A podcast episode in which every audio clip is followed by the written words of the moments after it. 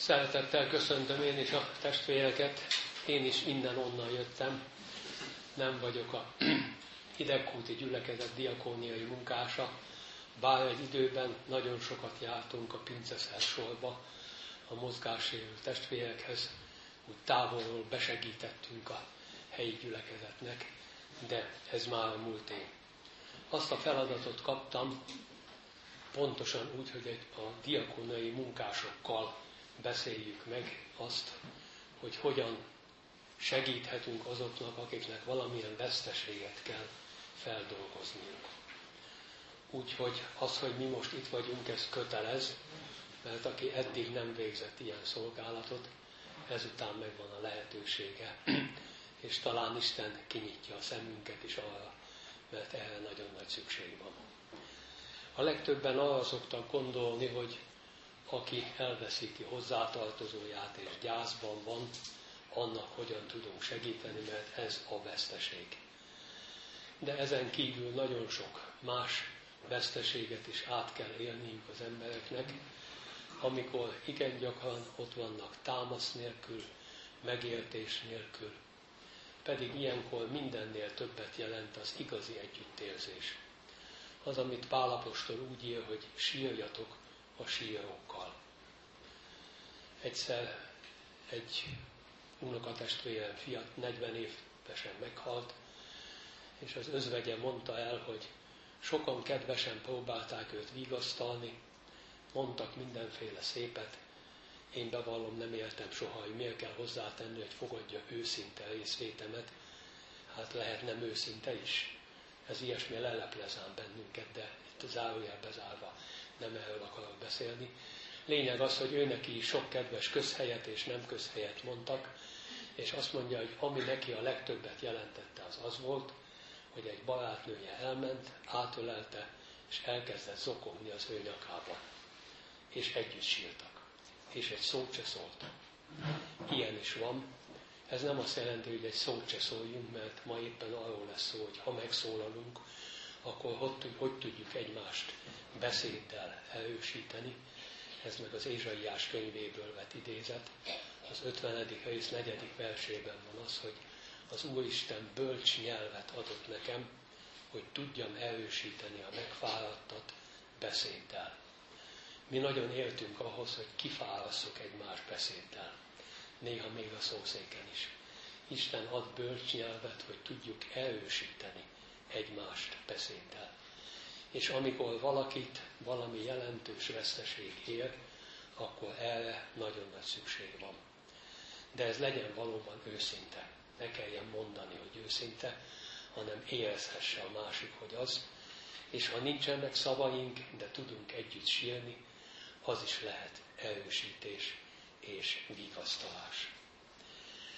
Nos, tehát ezzel kezdjük, hogy nem csak gyász van a világon, és nem csak úgy élhet át valaki veszteséget, hanem amikor néha nagyon drasztikusan, tanulja voltam ennek párszor, megszakad egy barátság, egy meghitt régi barátság, amikor megszakad egy párkapcsolat, amikor elválnak a szülők, gyerekek élik át a veszteséget.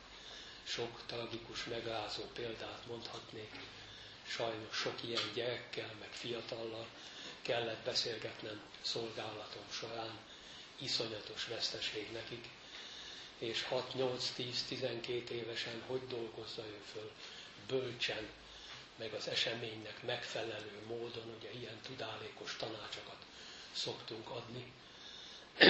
Az is nagyon súlyos veszteség, vagy amikor valaki megkapja a diagnózist, hogy biztos, hogy gyógyíthatatlan a betegség, pláne ha még jósolnak is időt, hogy hány hónapot van hátra, ilyet soha nem szabad mondani.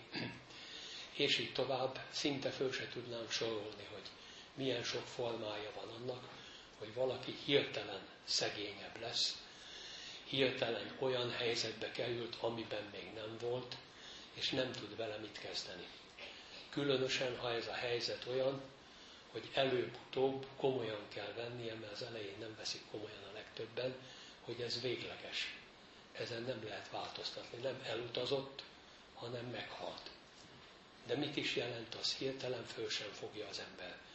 És éppen ezeket a dolgokat kell nekünk nagyon megértenünk, ha valamit akarunk tenni az ilyen emberek érdekében, hogy egyelőre még föl sem fogta, és beszél butaságokat. Amikor a sógorom harminc évesen egy baleset miatt meghalt, még hónapok múlva is ilyen ostobaságot mondtam feleségemnek, az ő testvére volt, hogy elmegyek és megbeszélem Gézával. És végig mondtam a mondatot, amikor végre észbe kaptam, hogy ne beszéljek már bolondokat, hát megvolt a temetése. Na, ennél még nehezebb az egészen közvetlen hozzátartozónak fölfogni azt, hogy nincs többé. És ilyenkor mit tudunk mondani? Kell-e valamit mondani egyáltalán? Mit kell tenni? Sajnos nagyon sokan ilyenkor a kívülállók is zavarba jönnek, és a legtöbbször az történik, hogy elkerülik az ilyen embereket. Tele van a szíve jó szándékkal, valamit szeretne tenni és mondani, de mivel nem tudja, hogy mit kell, mit lehetne, elkerülik és magukra maradnak. Ettől nagyon óvakodni kell. Nem kell félnünk az ilyen emberektől, nem kell félni attól, hogy mi sem tudunk semmi bölcset mondani, nem kell mindent megmagyarázni és értelmezni, hanem meg kell tanulni együtt érezni. Görögül ezt úgy mondják, hogy szimpaszkó. A szimpátia azt jelenti, hogy képes vagyok együtt szenvedni a másikkal.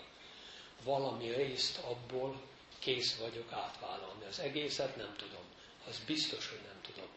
És ilyeneket sem mondjuk, mint hallottam már többször, hogy én tudom, hogy te most mit érzel.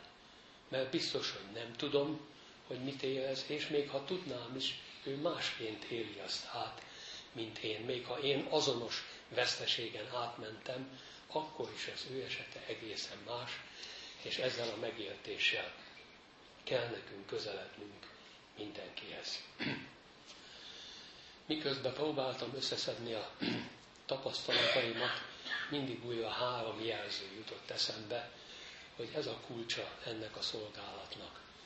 Őszintén, józanul és természetesen. Például mondok egy ellenpéldát. Egy ismerősöm, szintén középkorú férfi, váratlanul meghalt. A felesége, akinek nem volt igazi élő hite, de nagyon vallásosnak akarta magát mutatni, végig, bocsánat a szóért, vihogta a temetését. Ott álltam vele szemben. Mert egy vallásos embernek nem illik sírnia. Mi az, hogy illik sírni? Hát akkor sírok, mikor sírhatnékom van. Amikor nincs, akkor ne sírjak. De ilyeneket egyébként a veszteséget szenvedők lelkigondozásában sem szabad mondanunk, hogy mit illik, meg mit nem. Meg szedd össze magad, meg tartsd magad. Nem kell tartania magát. Ha akkor éppen összecsuklik, akkor úgy álljak ott mellette. Most képletesen mondom, hogyha összeesett, ne a földre essen, hanem az én karomra, és segítsen fölemelni. Ezt most átvitt értelemben mondtam. De nem illik, ez meg pláne természetellenes és nem józan dolog. Néhány hét múlva idegösszeroppanást kapott. Most egy vallásos embernek illik idegösszeroppanást kapnia. De ez butaság. Ott a koporsó mellett, ha vannak könnyeim, ne szégyeljem, hogy vannak. És nem érdekel, hogy ki mit gondol, meg kinek mi a véleménye. Őszintén, természetesen és józanul, mert az meg azért bizonyos határokat mégis szab ennek a saját érdekünkben, és majd erre még visszatérünk. És hogyha mi segíteni akarunk veszteséget szenvedő embereknek, akkor nagyon fontos, hogy végtelenül türelmesek legyünk, a végsőkig megértőek, ott most nem kell kioktatnunk, nem kell nevelni őket, el kell fogadni olyannak, amilyen, és nagyon alázatosak. Ott én nem fölülről jövök és adok jó tanácsot vagy segítséget, hanem mellette állok. Sőt, egy kicsit még lejjebb teszem a vállamat, hogy rátámaszkodhassék. Nagyon alázatosan és nagyon megértően kell itt viselkedni.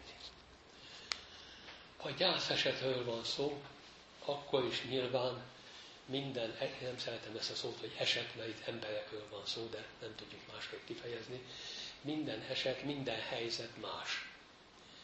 Mert van olyan, hogy az illető, aki elhunyt, nagyon gonosz volt, évek óta megterhelte az egész családot, vagy úgy alkoholizált, hogy minden este holdítva jött haza, és a feleségét, gyerekeket kikergette az ágyból, akkor olyan különösebb nagy vigasztalásra nincsen szükség. Akkor azt kell megértenünk, hogy most föllélegzik a család. Nem örülnek annak, hogy meghalt, mert ez olyan durván hangzik, meg a szívünk mélyén nem ez van. De a józansághoz hozzátartozik, hogy megértem, hogy itt most egy nagyon nehéz korszaknak vége van. És mindenki vesz egy kicsit nagyobb levegőt, és mától kezdve jobban érzik magukat. Tehát egészen más a feladatom. Ott is lehet, hogy kell mondani a halálon túlmutató szavakat, vagy vigasztaló szavakat, de egészen más, mint hogyha nem így történt volna. És egészen más, ha valaki hosszú ideje beteg volt, és ápolták. Az ő elmenetele is fáj, de ott is az a helyzet, hogy holnaptól kezdve végig alhatják az éjszakát. Nem kell kétszer, háromszor, négyszer valakinek fölkelni, és ott menet közben eldönteni, hogy most te kelsz föl, vagy én kelek föl, én már háromszor fölkeltem. Így zajlik az élet hetek és hónapok óta. Ha ennek vége van, ők is sírnak, és őszintén sírnak talán a temetésen, meg egyébként is, de ugyanakkor mégis azt jelenti, hogy egy könnyebb időszak kezdődik, és ezt megint meg kell érteni, és nem, ha mi vagyunk ilyen helyzetben, nem kell szégyelni ezt kimondani. Megint mondom, ez nem azt jelenti, hogy örülök a halálának, itt néha összekutyuljuk a dolgokat. Világosan egymás mellé helyezve kell látni mindent. Ez azt jelenti, hogy valaminek, ami nagyon nehéz volt, amit már nehezen bírtunk, vége van. Örülünk, hogy Isten adta nekünk az illetőt eddig, nem örülünk, hogy most befejeződött a földi élete, de mostantól kezdve nekünk mégis könnyebb lesz. Most ezt miért nem szabad kimondani? Pláne, ha így gondoljuk is. Egyáltalán attól óvakodnunk kellene, hogy mást mondunk, mint amit gondolunk, és mást teszünk, mint amit mondtunk. Jézusnál ez a három mindig tökéletesen egy volt. Csak mi szabdaljuk szét, és a gyász esetén különösen is gyakori példa van. És megint más a helyzet, ha valaki hirtelen halt meg egy balesetben, vagy ha valaki öngyilkos lett, és így tovább. Itt nincsenek sablonok. Ezért, hát ez most nagyon sarkosan hangzik, de én úgy látom, hogy lehetetlen, hogy az élő Istennel való lelki, hitbeli közösség nélkül valaki igazán tudja vigasztalni másokat. Vigasztaló szavakat tudunk mondani, és azok lehetnek őszinték, de megvigasztalni csak a vigasztaló Szentlélek tud minket. És erre tudja használni azokat, akik Istenbe vetett hittel és mások iránti szeretettel ezt a szolgálatot végzik. Aztán megint más a helyzet, hogyha az illető, aki elhunyt, nagyon sokat jelentett a családnak, meg másoknak is, akkor tényleg űr marad utána. És ott általában mélyebb a bánat, még őszintébbek a könnyek. Ott tényleg vigyázni kell, hogy az üresség, a vákuum mit szippan be.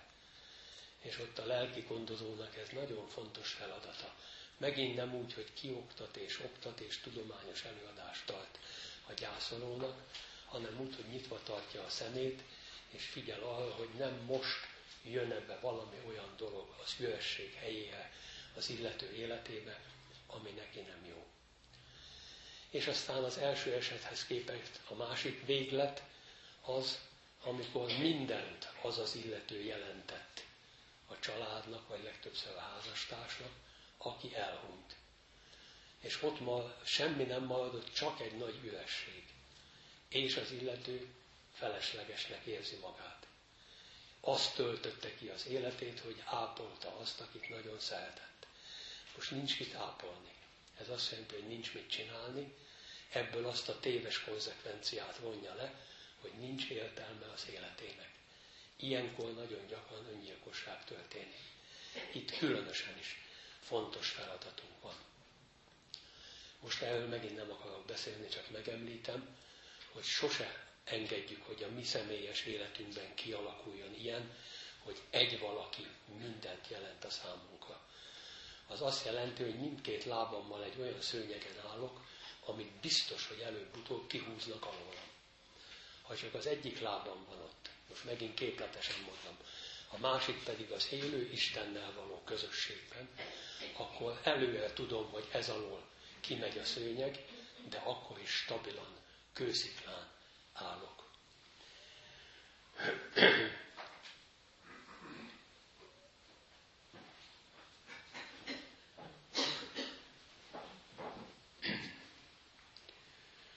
Az együtt, együtt sírást még szeretném folytatni, hogy mit tegyünk ilyenkor. Ilyenkor a legtöbbet a szolidaritás jelenti. Ha az, a, az aki veszteséget élt át, tudhatja, hogy számíthat ránk. És ennek sokféle módja van. Amikor az említett sógorom fiatalon meghalt, az özvegye ott maradt egy kicsi gyerekkel, és a legtermészetesebbnek tartottuk, nem nekem jutott eszembe először a feleségemnek, de én is természetesnek tartottam, hogy oda költözött hozzá. Mi is fiatal házasok voltunk. És akkor mi van? Akkor nem szabad segíteni azon, aki váratlanul gyászol, özvegy lett. Költözzél oda, én addig elrendezem, amit szükséges, néha én is megjelenek ott, segítek majd a temetést lebonyolítani, ez is nagyon sokat jelent. Hagyni kell azt, akit leginkább élt veszteség, hogy ő intézkedjen, de általában nincs ereje mindenhez. Meg nem jut eszébe, meg későn jut eszébe. A csendes, tapintatos háttérből való segítés ilyenkor nagyon sokat jelent. A szolidaritás. Megint idézem az igét, hogy sírjatok a sírókkal. Addig még semmi nem kerül a helyére a gyászolók szívében, amíg a temetés meg nem történik. Szenexupéry írja azt, hogy a temetés utáni napon éli át a gyászoló, hogy egyedül maradt. Hogy ez valóban megtörtént, és hogy ami történt, az végleges. Mert addig sokféle tennivaló van. Úgyhogy erre az időszakra is nagyon oda kell figyelnünk, hogyha az a szolgálatunk, hogy gyászolóknak segítsünk. Ha lehet, ott vagyunk a temetésen is, nem kell fontoskodni, nem kell okoskodni, egyfajta csöndes, riadó készültséget jelent az igazi diakóniai alapállás. Hogy itt vagyok, és ha szükség van rám, akkor próbálok segíteni abban, amire szükség van. Nem én mondom meg, hogy mire van neked szükséged, azt ő tudja. De ehhez kell az Istentől kapott bölcsesség, hogyha nem kérdezem is, megtudjam, megsejtsem, meglássam, vagy kérdezzem, és utána pedig tegyem, ami rajtam múlik. És ha megtettem, tűnjek el. Nem kell ott lábatlankodni. De hát ennek a részleteiről most megint nem szükséges talán beszélni. A legtöbb gyászoló, ha az elhunyt nem hagyott egyértelmű írásos rendelkezéseket, tanácstalan, hogy hogy történjék a temetés. Ennek a részleteiről most megint nem akarok beszélni. Az alapelv az, hogy ő döntsön mindenben, de megint ott állok mellette csöndes segítőkészséggel, hogyha nem tudja, hogy mit csináljon, esetleg adok szempontokat, nem én döntöm el, adok szempontokat. Ha pedig valami olyat szeretne, ami semmiképpen nem fér össze a Szentírással, azt szelíden valahogy megjegyzem, hogy talán másként is lehetne. Például a hamvak szórása, ami most divatba jön, az egy buddhista pogány szokás, az alapja az, hogy az ember egy a mindenséggel, a kozmosznak egy része, és íme most, hogy kimúlt, ezt ezzel is kifejezésre juttatjuk, hogy porai a föld porával összekevernek. Aztán mindenféle Furcsaság is van már, hogy ha tengerész volt, akkor vízbe, ha repülős volt, akkor repülőről, és így tovább. Az ilyesminél szerintem meg lehet kérdezni, hogy nem lenne az mégis hozzáillőbb, hogy lesz egy csendes temetés valamelyik temetőben. A másik, ami semmiképpen nem biblikus, az urnának a hazavitele. És aztán otthon lesz belőle házi oltár, vagy egy idő után mégis elássák a cseresznyefa alá, aztán a kiskutya kikaparja, most bocsánat, hogy ilyeneket mondok, de ez mind megtörtént a gyakorlatom alatt. Nem ott van a helye, megvan az élők helye és a holtak helye. Az öreg néne őzikéjéből nagyon bennem maradt az a két sor, hogy kiki lakjék hazájában, ősz erdőben, emberházban. Az élők az élők között, a holtak a holtak között. Itt is jó nekünk a Biblia szempontjait komolyan vennünk és megemlíteni azoknak, akik éppen ilyen helyzetben vannak. Számolnunk kell azzal is, hogy nehezen hatol el a tudatunkig sok minden, ami pedig nyilvánvaló. Kezdve ezen, hogy az illető tényleg meghalt. Mit jelent ez? Azt, hogy holnap már nem lesz velünk. És így tovább. És itt is nagyon türelmeseknek kell lennünk. Nem ostobaságokat beszél a gyászoló, amikor ezt, meg sok minden mást ezzel kapcsolatban nem vesz komolyan, hanem úgy van, vagy ahhoz hasonlóan, mint amit említettem magamról, hogy még hónapok múlva is valamit meg akartam beszélni azzal, akiről pedig tudtam, hogy elment. A sírok ápolásával kapcsolatban is, hogy mondjak két végletet, aztán mi valami józan keskeny utat találjunk meg. Az egyik az, amikor valaki úgy érzi, akkor mutatja ki az elhunyt iránti szeretetét, ha minden nap ott van a temetőben a sírjánál. A másik, amit az egyik temetés után mondott nekem, egy kedves atyai bátyám, akit nagyon tiszteltem, sok minden miatt a feleségének a temetése volt, és amikor az urnát betették a kis fülkébe, azt mondta, hogy én most voltam itt utoljára ezen a helyen. És akkor többen megbotránkoztak. És ő megkérdezte őket, hogy miért? Az kinek lenne jó, ha én ide járnék? Neki van rá szüksége? Nincs. Nekem van rá szükségem? Nincs. Akkor? Na most ez is egy végletes szemlélet talán, de szuper józan szemlélet, annyira józan, hogy nem biztos, hogy követni kell. De tulajdonképpen igaza van, nem? Most az kinek használ? De nem azért megyünk oda, hogy használjon, hanem azért, hogy például Istennek hálát adjunk, de végképp nem azért megyünk oda, és ne azért menjünk oda, hogy beszélgessünk az elhunyttal. Ennek a lelki gondozás során sok szomorú következményét látta. Amikor akár otthon, ő még ezt megbeszéli anyukával, vagy a legszörnyűbb tapasztalatom ezzel kapcsolatban az volt, hogy anyuka a két kicsi lányával minden vasárnap kiment a temetőbe, hogy beszélgessenek apukával. Rettenetes. És a gyerekek életében a spiritizmusnak szörnyű következményeit lehetett tapasztalni. Aztán jött anyuka, hogy segítsünk. Mondtam, hogy legelőször is ezt kellene abba hagyni. És nem értette, hogy miért. Az emberek tudatlanok, sok mindent csinálunk, aminek a következményével nem számolunk. Az efélétől mindenképpen óvnunk kell azokat, akiknek segíteni szeretnénk, és ott állunk mellettük.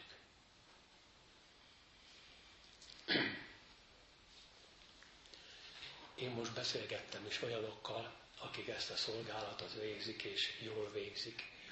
És ilyeneket mondtak, hogy egy lelki gondozónak, vagy diakóniai munkásnak a gyász esetén, különösen a friss gyászban nagy lehetősége, hogy becsönget, és elviszi a vasalnivalót, és visszaviszi szépen ropogósan. Vagy beállít egy tál étellel. Teljesen mindegy, hogy ki maradt, özvegyen férfi vagy nő, vannak gyerekek vagy nincsenek, a mennyiség attól függhet, de beállít egy tál étellel, nem mindig süteménnyel. mindenki azt süt, és amikor elmegy látogatni, ott felejti magát, és órákig fárasztja a gyászolomat. Nem ez a feladat, hanem az, hogy megjelenek, körülnézek, mit segíthetek, néhány biztató szót mondok, vagy ha ő akarja, akkor leülök, de csak röviden, és elmentem. És ha az illető hívő ember volt, akkor otthagyta a Krisztus jó illatát, ahogy Pál apostol írja a korintusi levélben. Tehát ilyenekre is gondolni kell, nem csak zengzetes vigasztalásra. Vasalás, étel, elvinni, sétálni egy fél órára, mert azóta talán nem mozdult ki, meg nem is tartja illendőnek, gyere, elmegyünk egy kiállításra, vettem két hangversenyjegyet, jaj, hát a gyászban nem illik hangversenyre menni, hát hol van ez megírva a Bibliában? Nem azonnal, nem a temetést követő napokon és heteken, de a feladat az is, hogy oldja az ember részint ezeket a mesterségesen belénk táplált ölcsöket, hogy mit illik és mit nem illik, részint pedig azt, hogy nehezen birkózik meg a legtöbb gyászoló azzal, hogy új életrendet kell kialakítania. Ezt az erről szóló könyvek írják, hogy a gyászsal és egyáltalán a veszteségekkel kapcsolatos bánat, az nem olyan, mint egy betegség, hogy jó esetben elmúlik. Az megmarad hosszú időn át, átalakul. A jelentősége, a súlya változhat, de átalakul. A megoldás az, hogy abban segítjük az illetőt, hogy az új életrendjét kialakítsa. Mert minden, vagy sok minden megváltozik, amikor egy édesanya vagy édesapa meghal a családban, akárhány évesek is a gyerekek. Minél kisebbek, annál nehezebb, de minden esetben nehéz ez. És ehhez kell nagy bölcsesség, hogy ebben segítsünk. De itt is legjobb kérdezni, nem oktatni, hogy miért így csinálod, miért nem úgy, így kell ám, ezt más is így csinálja. Nem. Hanem nem gondolod, hogy ez így jó lenne neked. És a legtöbbször, ha értelmes, jó dolgot fogalmazunk meg, akkor úgy gondolja, hogy az jó lenne, ő neki csak nem jutott eszébe. És ez az igazi segítség, amikor tudunk mások fejével gondolkozni, mások szívével érezni. Folytatom a sorrendet, megint csak zárójelbe, hogy Jézus tudott mások gyomrával is együtt érezni. Ezért hagyta abba az evangelizációt, és azt mondta, hogy üljetek le a fűbe, és most vacsorázunk. Mert ha így indultak haza, kidőltök az úton. Hogy jöned oda? Az ige hirdetés a rovására vacsoráztak, nem a rovására. Mindennek megvan a helye, és ő tudta, hogy mikor, minek van az ideje, és minek hol van a helye. Na most a nagy veszteségek idején általában meggyengül ez a készségünk is, hogy tudjam, hogy mikor, minek mekkora a súlya, mikor, minek van az ideje, és így tovább. Ha mellette áll valaki, aki őt szereti, és csöndes, de bölcs kérdésekkel segítségére van, az nagyon sokat jelent. Az külön nehéz feladat, és néhányszor családon belül is végig kellett csinálnom, amikor a ruhákkal, meg az elhunyt ingóságaival valamit kezdeni kell. Legszívesebben mindent megtartana az ember, mert úgy gondolja, hogy a kegyeletből ez következik. De arra nincsen szükség, annak nincs értelme, akkor mit csináljunk? Van, amikor az a segítség, ha egyedül hagyjuk, döntse el ő, szortírozza, apránként majd elfogy, ideadja, odaadja. De vannak olyan emberek is a gyászolók között is, akik szeretik határozottan intézni a dolgokat. Mától kezdve nincs rá szükség, akkor ki tudja használni. Ebben viszont nagyon jó, ha ott van egy segítő, aki nem mondja meg, hogy mit hova tegyünk, azt ő mondja meg, de a fizikai részében segít, és néha a tanácstalanság idején egy-egy kedves kérdéssel vagy javaslattal is segít. Ne gondoljuk azt, testvérek, hogy akik veszteségeket élnek át, azok mindezeken józanul és határozottan és egyedül túl tudják tenni magukat. Ilyenkor nagyon határozott és nagyon okos és nagyon tapasztalt emberek is olyanná lesznek, mint a kisgyerek. És ezért nehéz az ő lelki gondozásuk, mert egyrészt nem szabad elfelejtenem, hogy ő nem kisgyerek, ő talán nálam tapasztaltabb, talpa esettebb, stb. stb. Én csak ott kisimasként állok, ugyanakkor mégis el kell fogadni, hogy ebben az esetben meg olyan, mint egy kisgyerek, és olyan naív dolgokat kérdez, hát hogy lehet ez? Nem kell csodálkozni semmin, segíteni kell, szolgálni. Aki szolgál, az lehajol, mint az irgalmas samaritánus.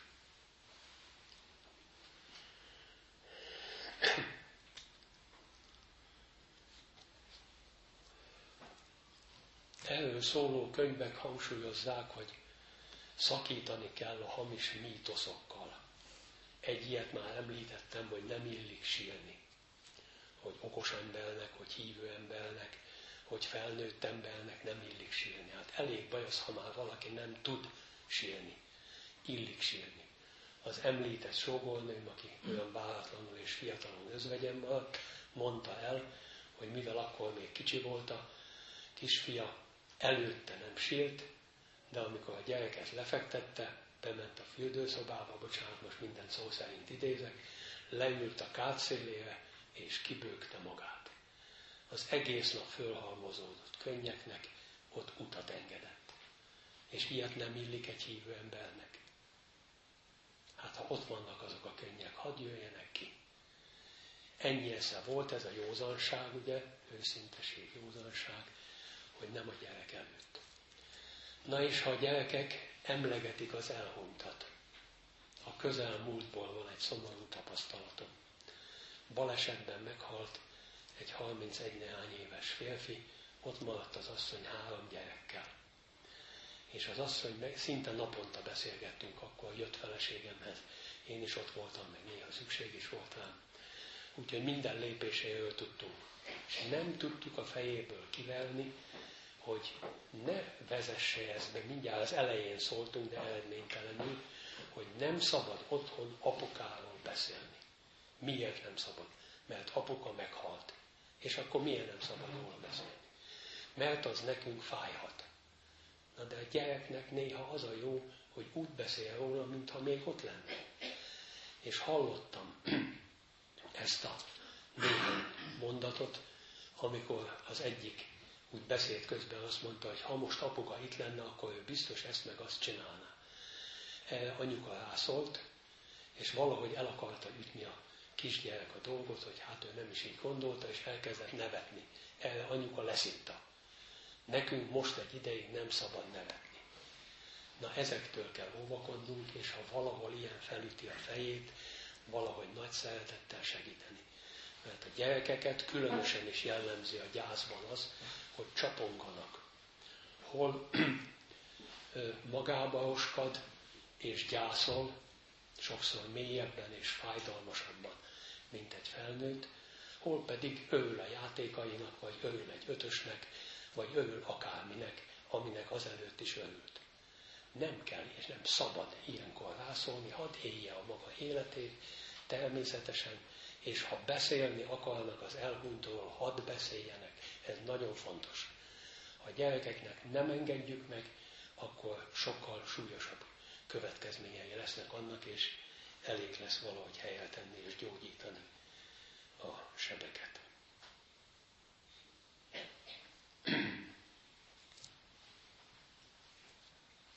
Egy külön fejezet az, hogy szinte minden esetben, én minden esetben éreztem, mikor édesapám, édesanyám, testvérem, sógorom, másik sógorom, hozzám közel álló emberek meghaltak, ki hosszú betegség után, ki váratlanul, hirtelen, mint más helyzet volt, de minden esetben támadt lelkiismeret furdalásom. Mert mindig van olyan, hogy már nem tudom neki megmondani. Azért már nem tudok bocsánatot kérni. A múltkor megbántottam, csúnya voltam, terveztem, hogy ha legközelebb találkozunk, és már nem találkozunk. És ilyenkor mindig jönnek a feltételezések is, hogy ha ezt meg, azt még megadtam volna neki. Vagy lehet, hogy fölkeltem minden alkalommal éjszaka, de harmadszor meg negyedszer már morogva. És akkor jön a lelkiismeret furdalás. Mi itt a megoldás? Óriási előnyük van a hívő embereknek, akik ismerik, hogy mit mond erről a Biblia. Mert a Biblia egyebek közt azt mondja, hogy ha azt mondjuk, hogy nincsen bűn mi bennünk, akkor magunkat csapjuk be.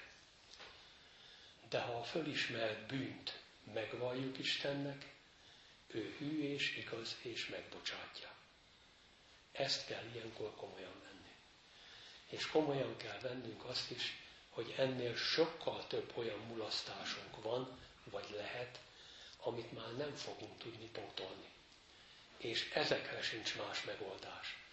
Csak az Isten érthetetlen kegyelme. De ezt a kegyelmet ilyenkor komolyan kell venni. Kérni kell, és komolyan venni.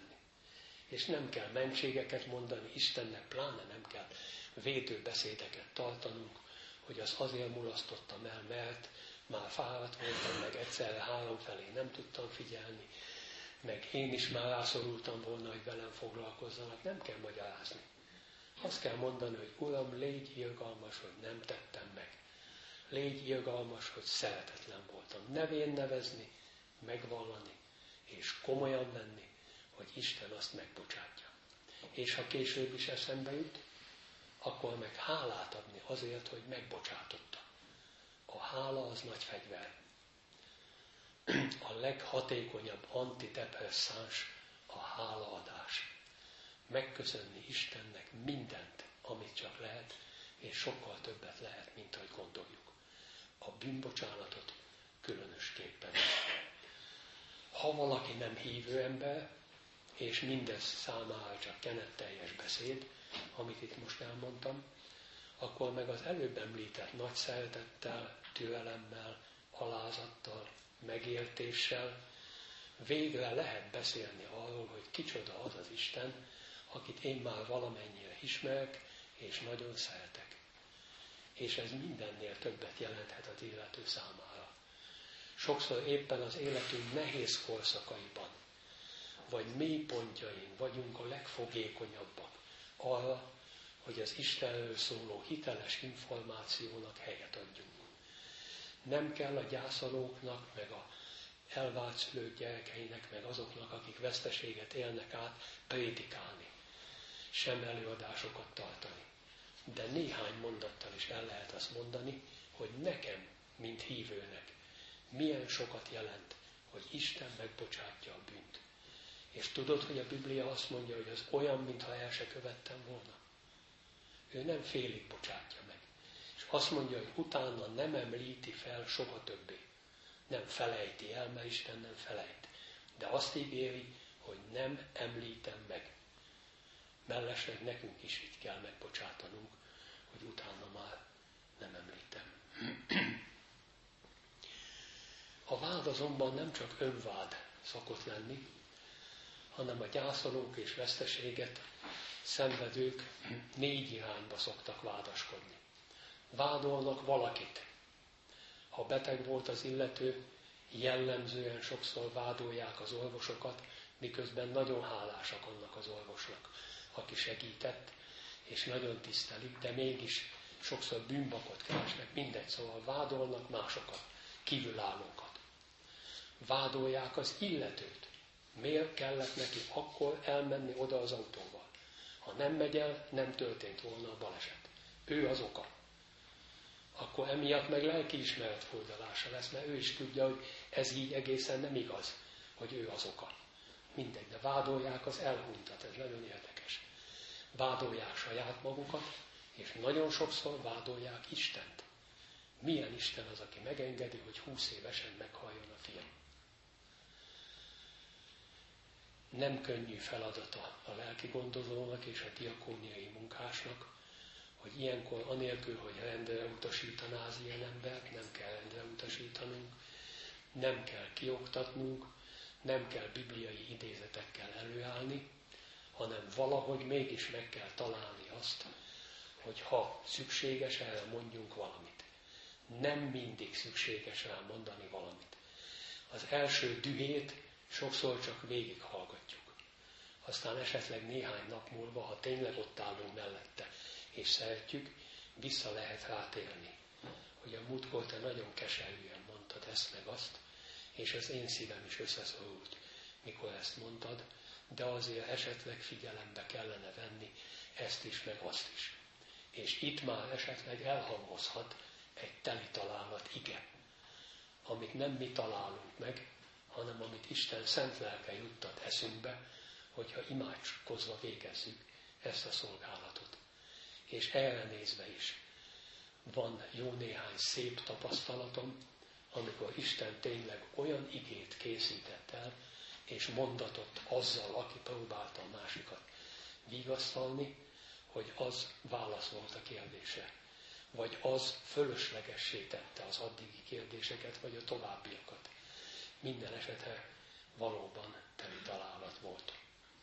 De nem kell sem fölháborodnunk, sem megbotránkoznunk, hogy miért rázza ő az öklét Isten elől, Isten ellen, és hogy jut eszébe ilyen, hogy az elhunytat okolja az ő meghalásáért. Nem kell semmi megbotránni, ilyenkor minden tudomásul kell venni, de nem szabad elfelejteni. Legyen belőle imádság, amikor imádkozunk érte, és esetleg hivatkozzunk rá később, hogy azért a helyére kerüljön ez az illető fejében és szívében, mert ha a keserűség konzerválódik, akkor nagyon sok bajt okozhat. Ezért írja a zsidókhoz írt levél, hogy vigyázzatok, hogy a keserűségnek bármely gyökere felnövekedvén minket az igaz hittől el ne szakítson. És a veszteséget szenvedők gondozásában ez nagyon fontos feladat, hogy a keserűség, ha megszólal is a szívében, ne verjen, hogy gyökeret, ne konzerválódjék.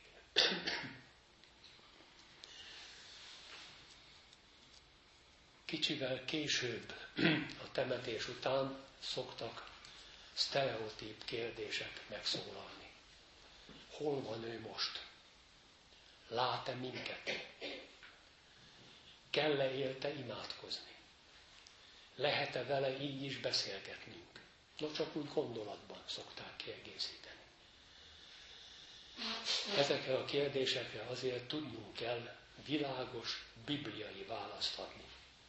És itt nagyon fontos, hogy legyenek ismereteink, mégpedig aktív ismeretek, nem csak úgy, hogy hallottam és én ezt már tudom, hanem úgy, hogy meg tudom fogalmazni, és el tudom mondani.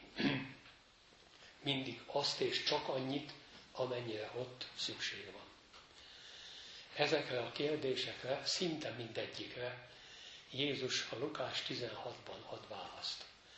Én ezt a hosszú fejezetet most nem olvasom fel, annál kevésbé, mert a legtöbben ismerik a testvérek. Ez a gazdag és Lázár története, az nem példázat, az történet. Egyetlen példázatban sem említi a szereplőket név szerint Jézus, itt pedig tudjuk, hogy Lázárnak hívták a koldust. Ugye volt egy gazdag ember, volt egy Lázár nevű koldus, a gazdag szívtelen volt, szegény koldusnak a sebeit már csak a kutyák nyalogatták, az evangélium leírása szerint mind a ketten meghaltak. A gazdag azonnal a pokolba került, a Lázár pedig a paradicsomba, ott úgy, úgy írja ószövetségi nyelven, hogy Ábrahám kebelébe. A gazdag elkezd szenvedni. Szenvedése során eszébe jutnak a testvérei, akik még élnek. Segíteni kellene rajtuk, nehogy ők is ide kerüljenek. Nem ismer ott senkit, csak Lázárt. Lázárt látja az üdvösségben. És szól neki, hogy ha lehet, segítsen már először is rajtam, mert nagyon szenvedek a lángban. Aztán meg menjél vissza, és segítsél a testvéreimnek, nehogy ők is elkározzanak. És erre mi a válasz? A válasz az, hogy itt nem lehet ide-oda közlekedni. Nagy közbevettetés van, mondja Jézus Krisztus.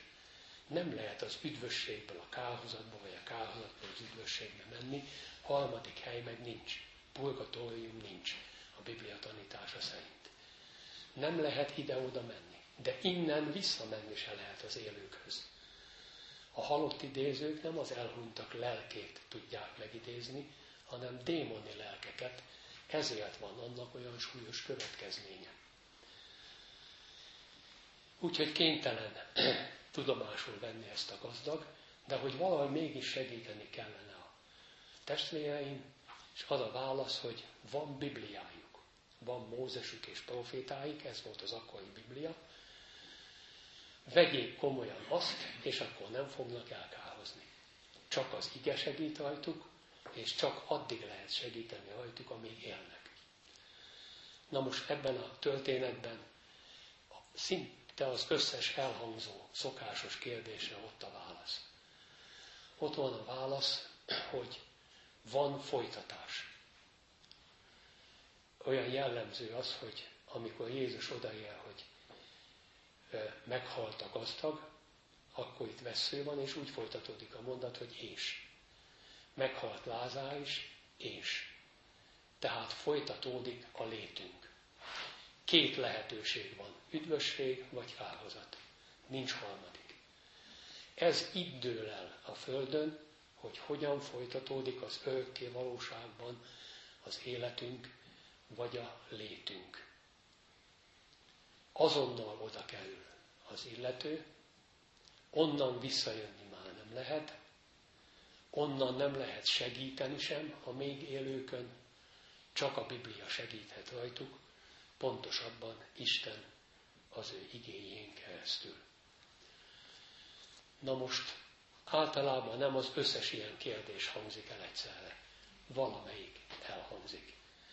De akkor legyen bennünk bátorság, hogy vállaljuk azt, amit a Biblia mond, és legyen bennünk nagy szeretet az iránt, akinek mondjuk, hogy próbáljuk meg az ő nyelvén mondani, hogy az ő helyzetében ez most érthető legyen, és közben imádkozhatunk azért, hogy Isten szent lelke tegye meggyőzővé is a számára.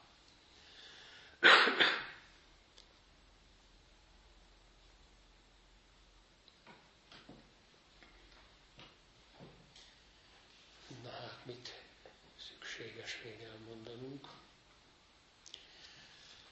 Ez szokott a leggyakoribb kérdés lenni, hogy vajon ő most hol van?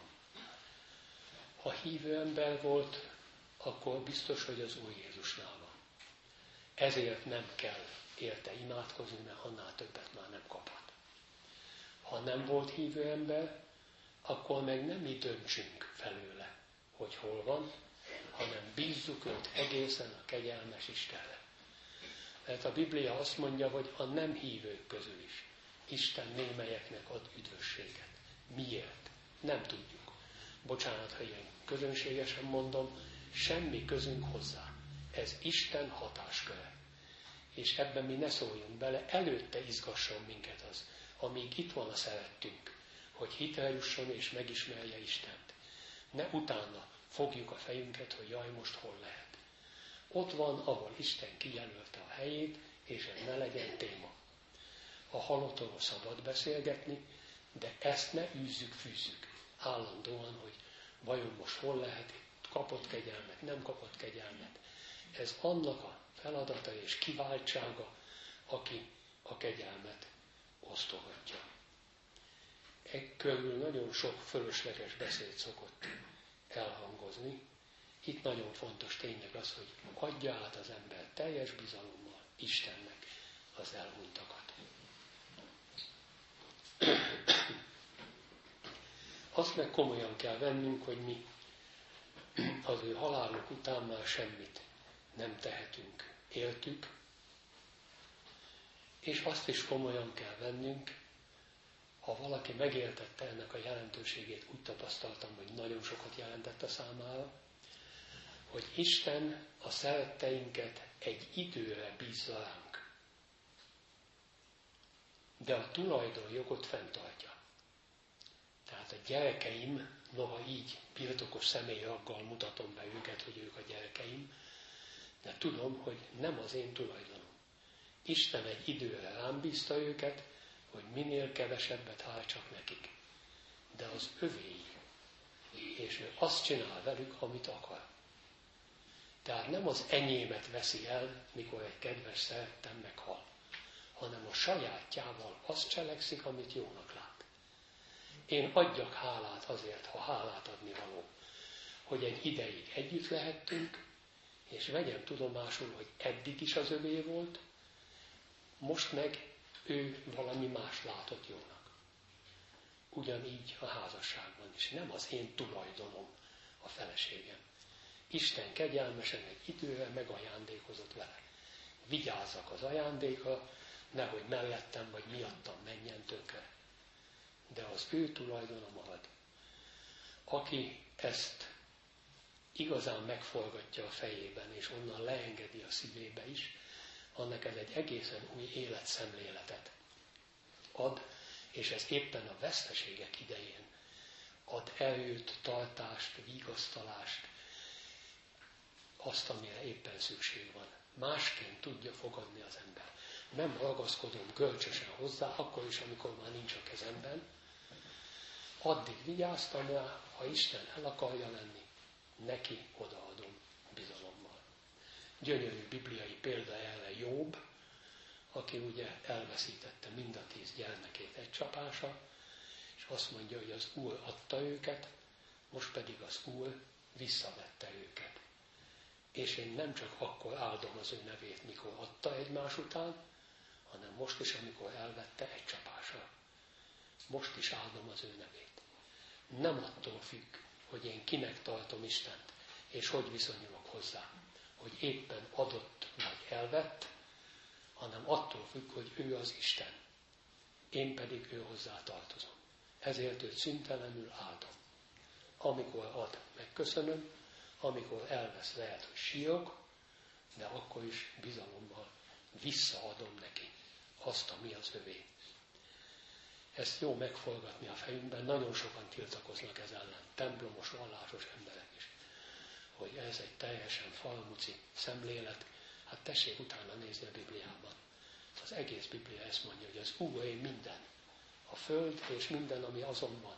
Én is, a másik is, a harmadik is.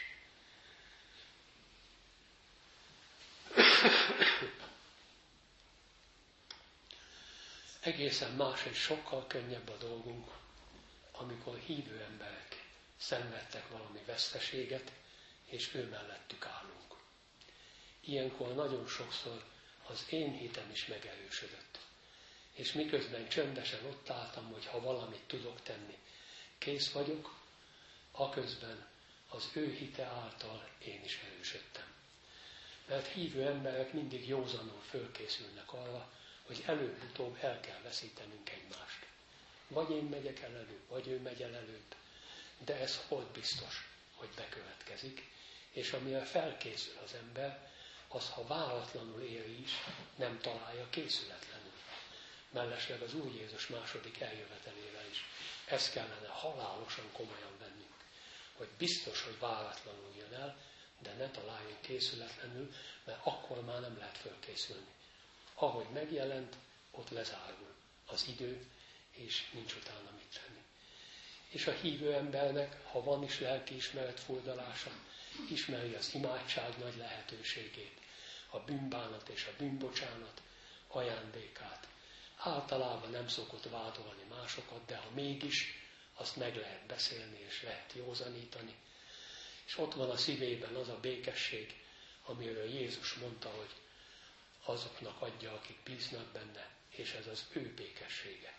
Azt mondta, hogy az én békességemet adom nektek.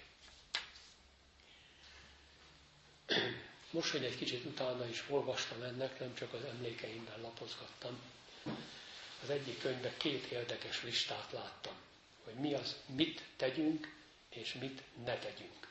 Az ilyennek mindig örülök, mert az utóbbiról ritkán szoktam beszélni. Többnyire csak buzdítjuk egymást, és közben annyi ostobaságot és fölösleges dolgot teszünk, azt mondja, hogy mit ne.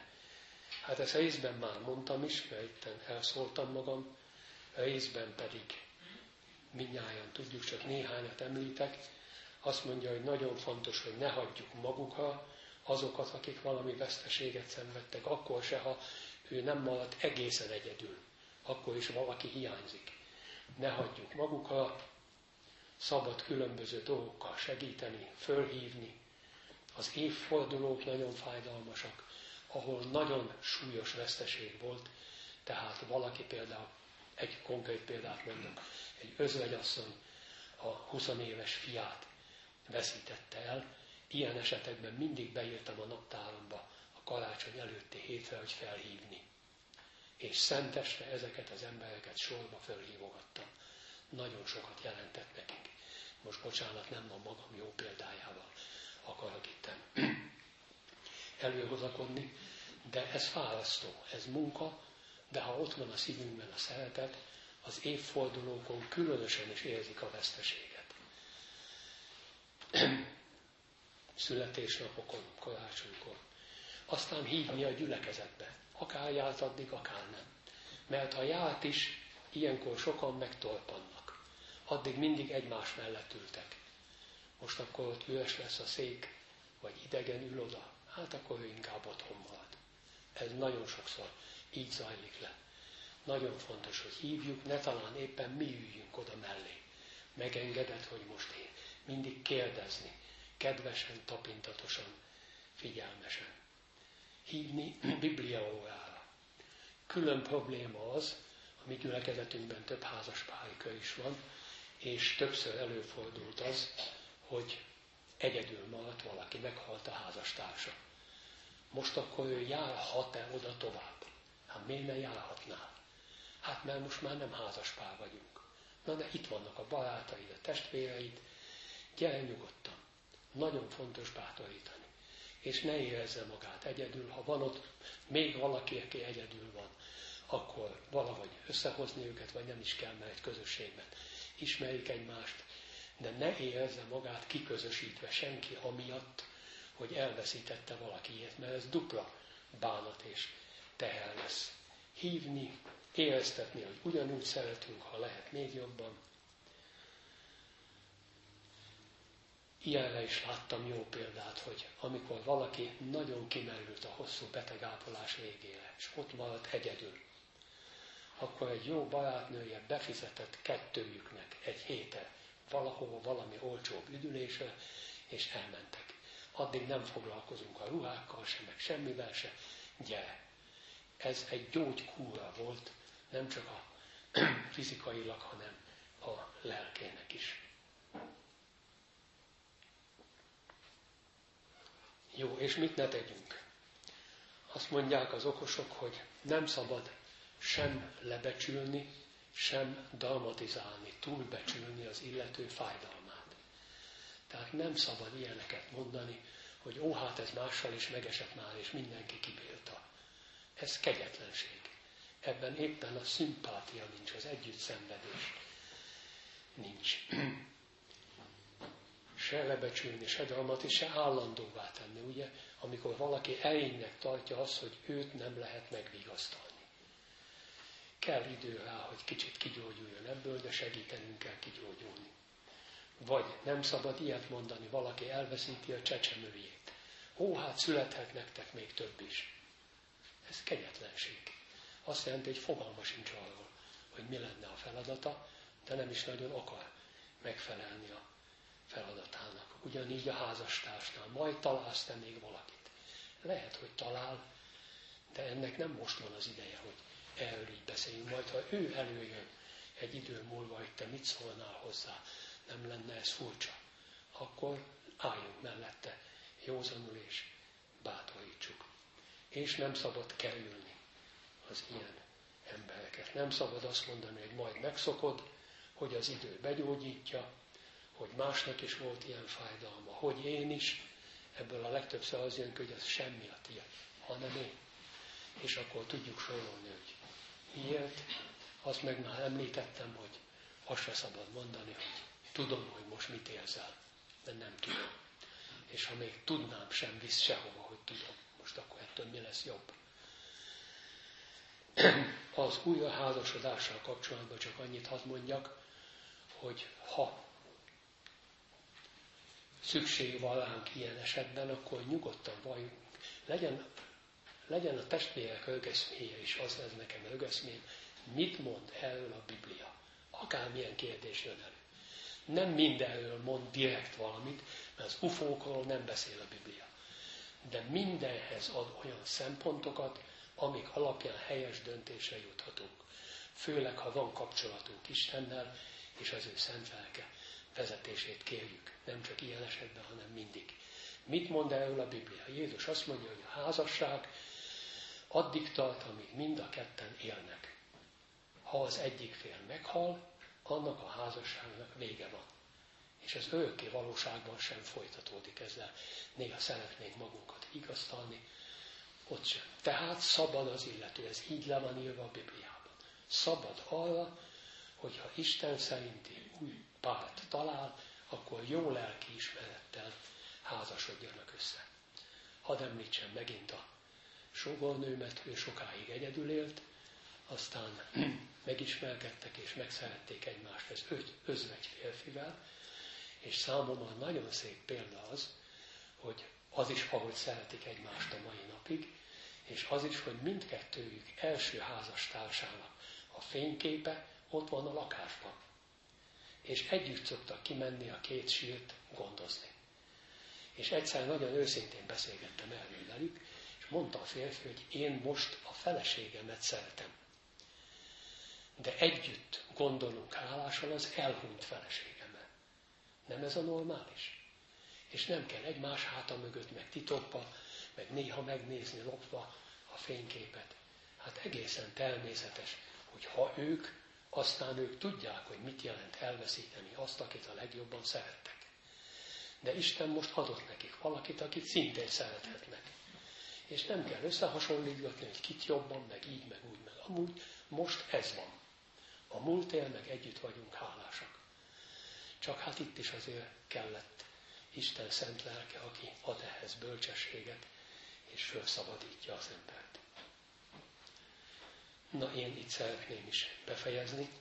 Sajnos nem tettem ki az órát, akkor lehet, hogy már előbb abba hagytam volna, mert az óra szokott kötni engem.